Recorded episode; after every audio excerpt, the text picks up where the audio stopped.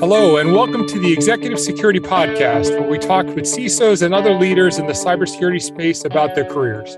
Our goal in this podcast is to inspire others to join the fight.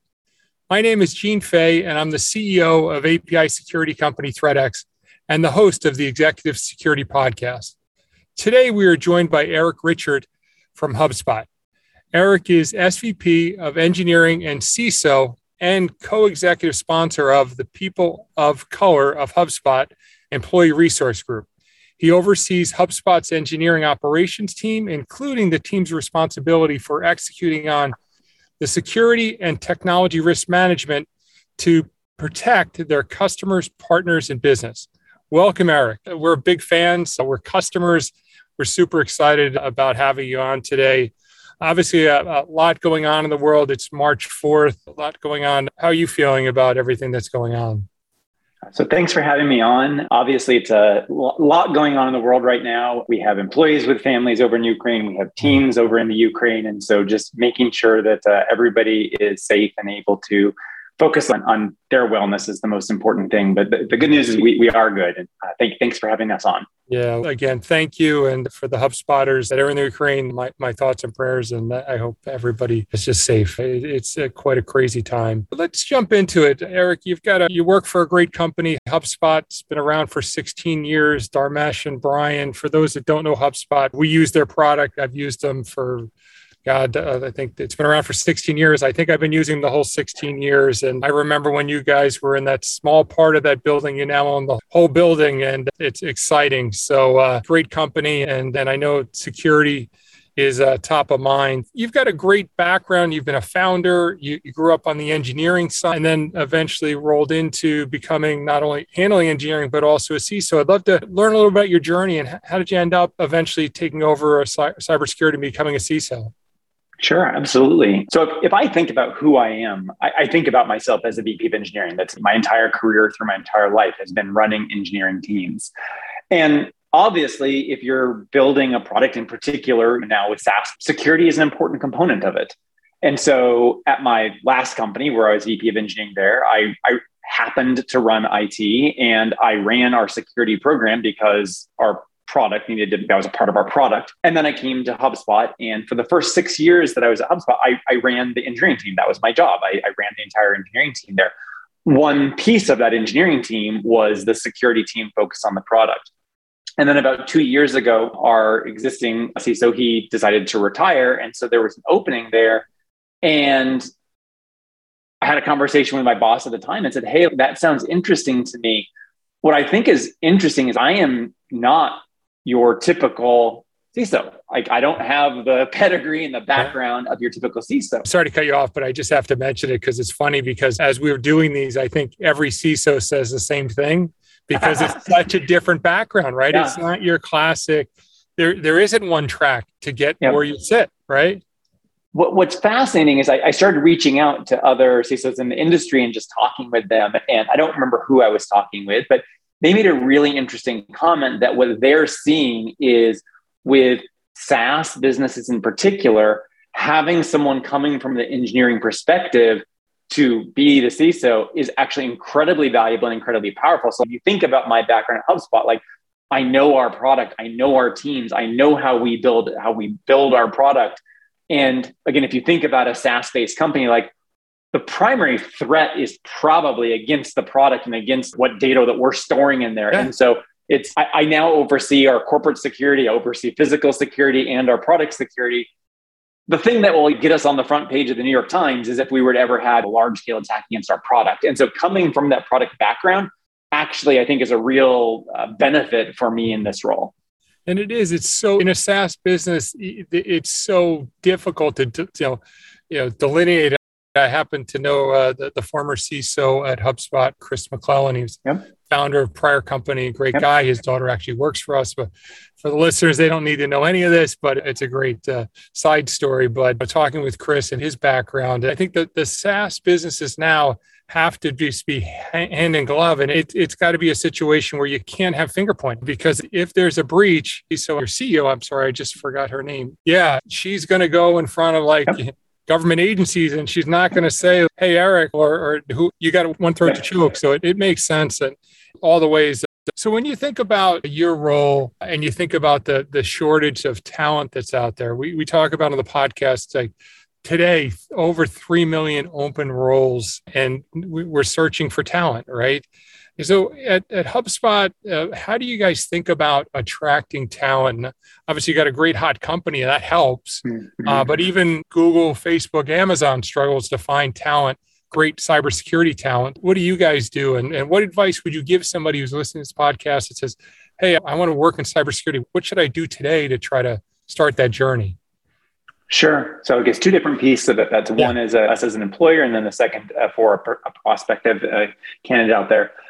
So for us as an employer, I, I don't think I've got any magic answer as to what we're doing. I think, as you point out, we've really focused, and you referenced Brian and Dharmesh and, and Yamini. I think they've all really focused on creating a great company. And if you create a great company, that's going to be one of the best, the best advertisements that you have out there. I think, and so let's pull on that thread a little bit. What does creating a great company mean?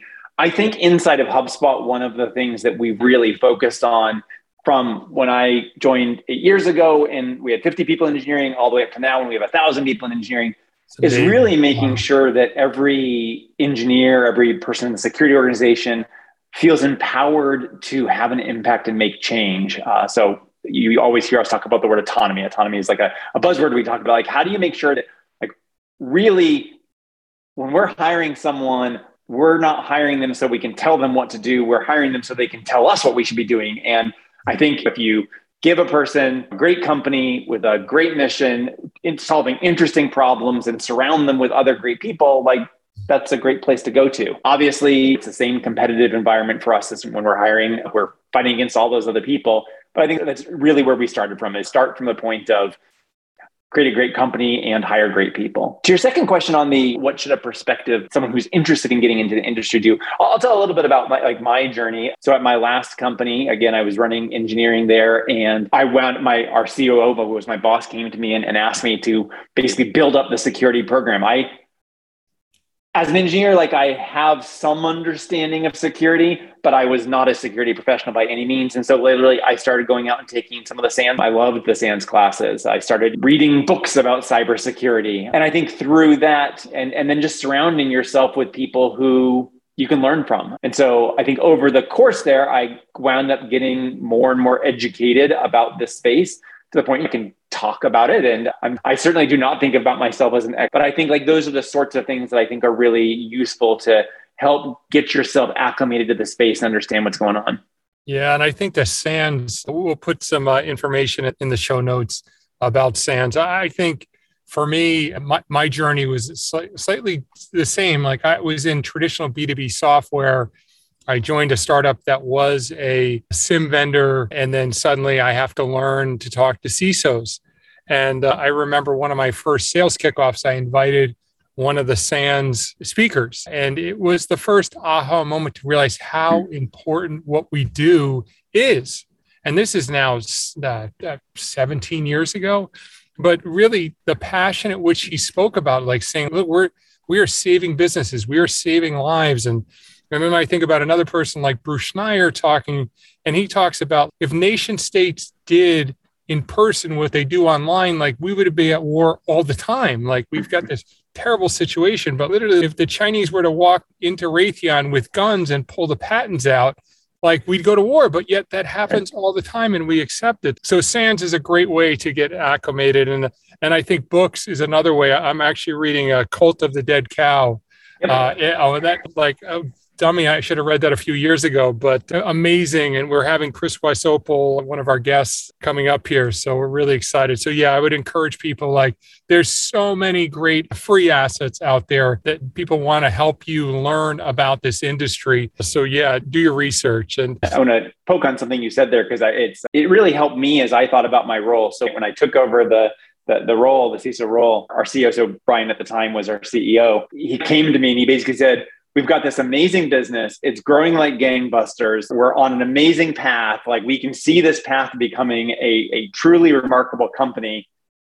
Eric, your job is to make sure that train doesn't go off the rails with, you know, a some sort of a large cybersecurity attack. Yeah. And that's, it's at like, it, it, it is an existential threat. It is, there, there are relatively, when, you know, once you get to the size of a HubSpot, there are relatively few existential threats. And this is one of those, if you're not playing games. Yeah. And I think like he recognized that, and he decided to put, you know, fear in me to make sure that I understood the, the importance of my role. Um, but yeah, I totally agree with you. Somebody has to stay up all night and, and think about these things. And uh, yeah, it's definitely a situation. But I think that's what makes it such an exciting role. And, and, and again, going back to people that don't know anything about th- this whole area, we had uh, David McLeod, the C I S O from Cox, who's uh, from a military background.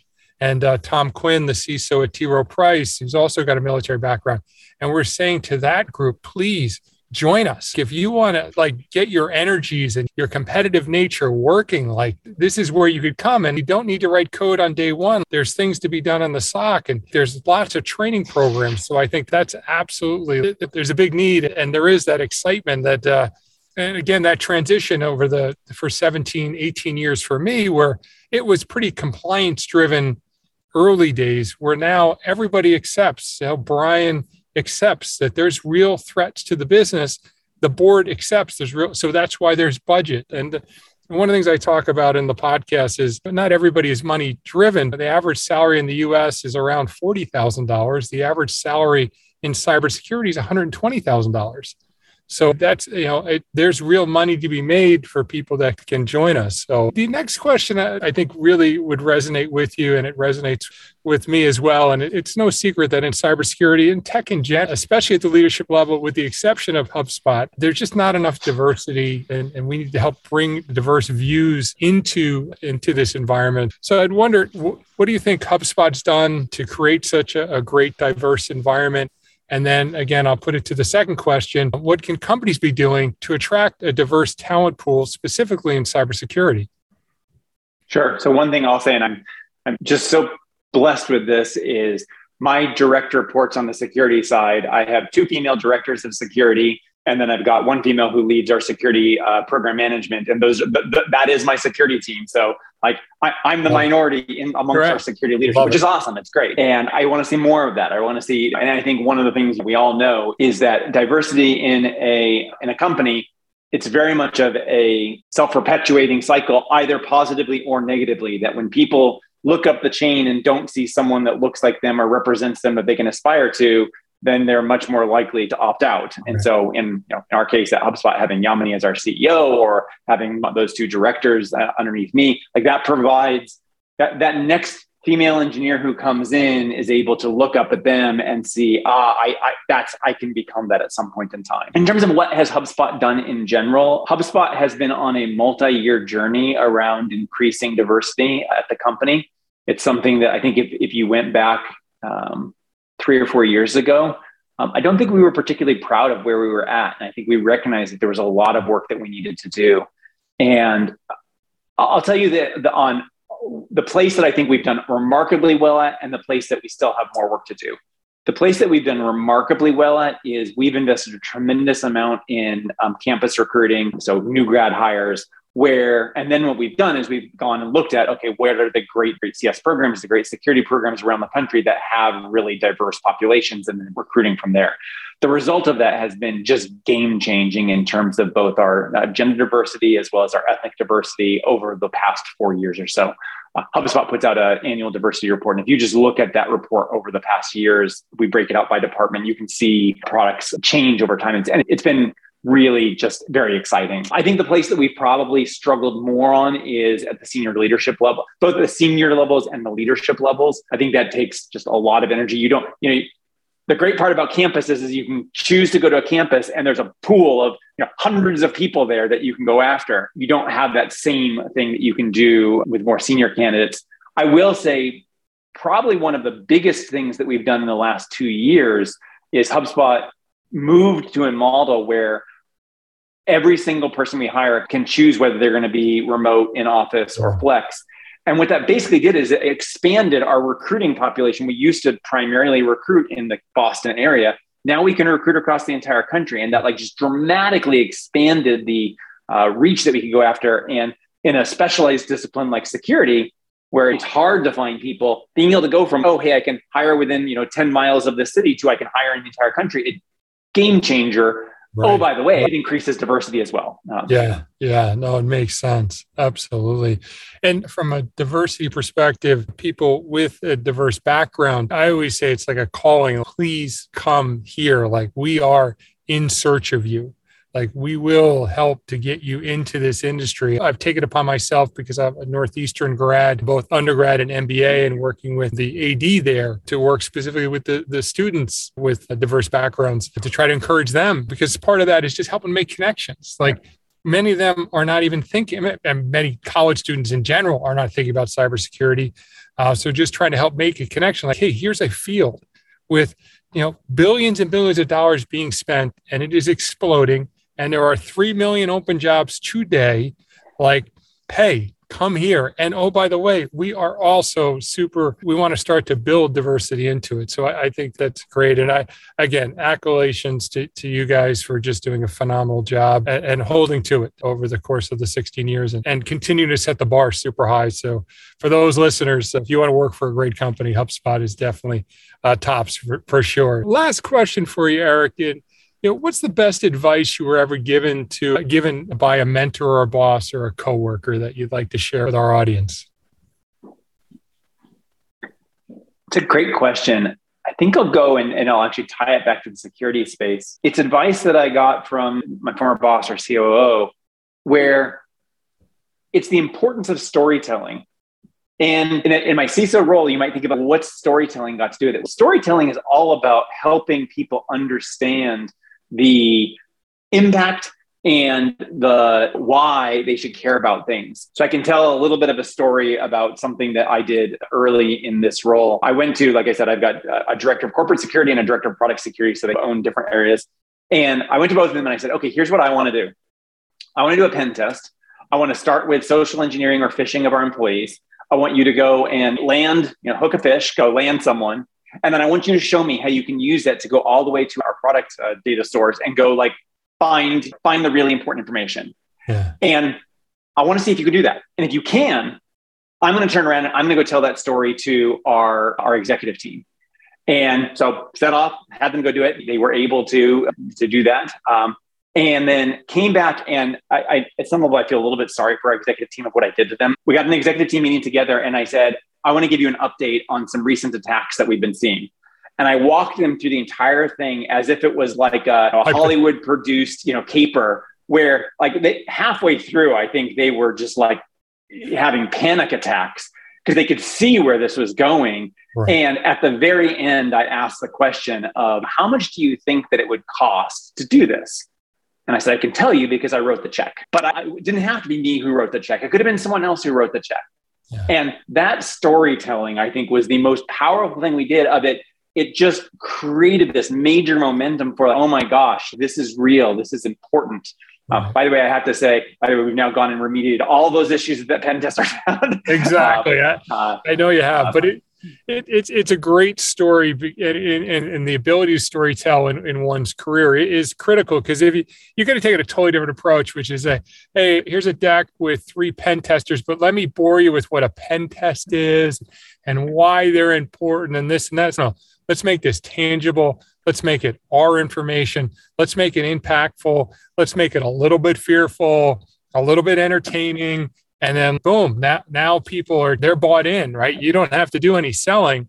The, the, the selling's done itself. And I, I think that's a great, great way. And I, I think for candidates, when they think about interviewing, I think storytelling is the key. Like when somebody says, what are your strengths or weaknesses? Don't just say X and Y, tell a story, tell a specific example of how you overcame an obstacle, or that's what people are going to remember. They want to see passion. They want to see excitement. They want, they want to get to know you. So that storytelling aspect of it is absolutely critical. So I, I think that's great advice, Eric. Absolutely. Thank you, Eric. Any final thoughts?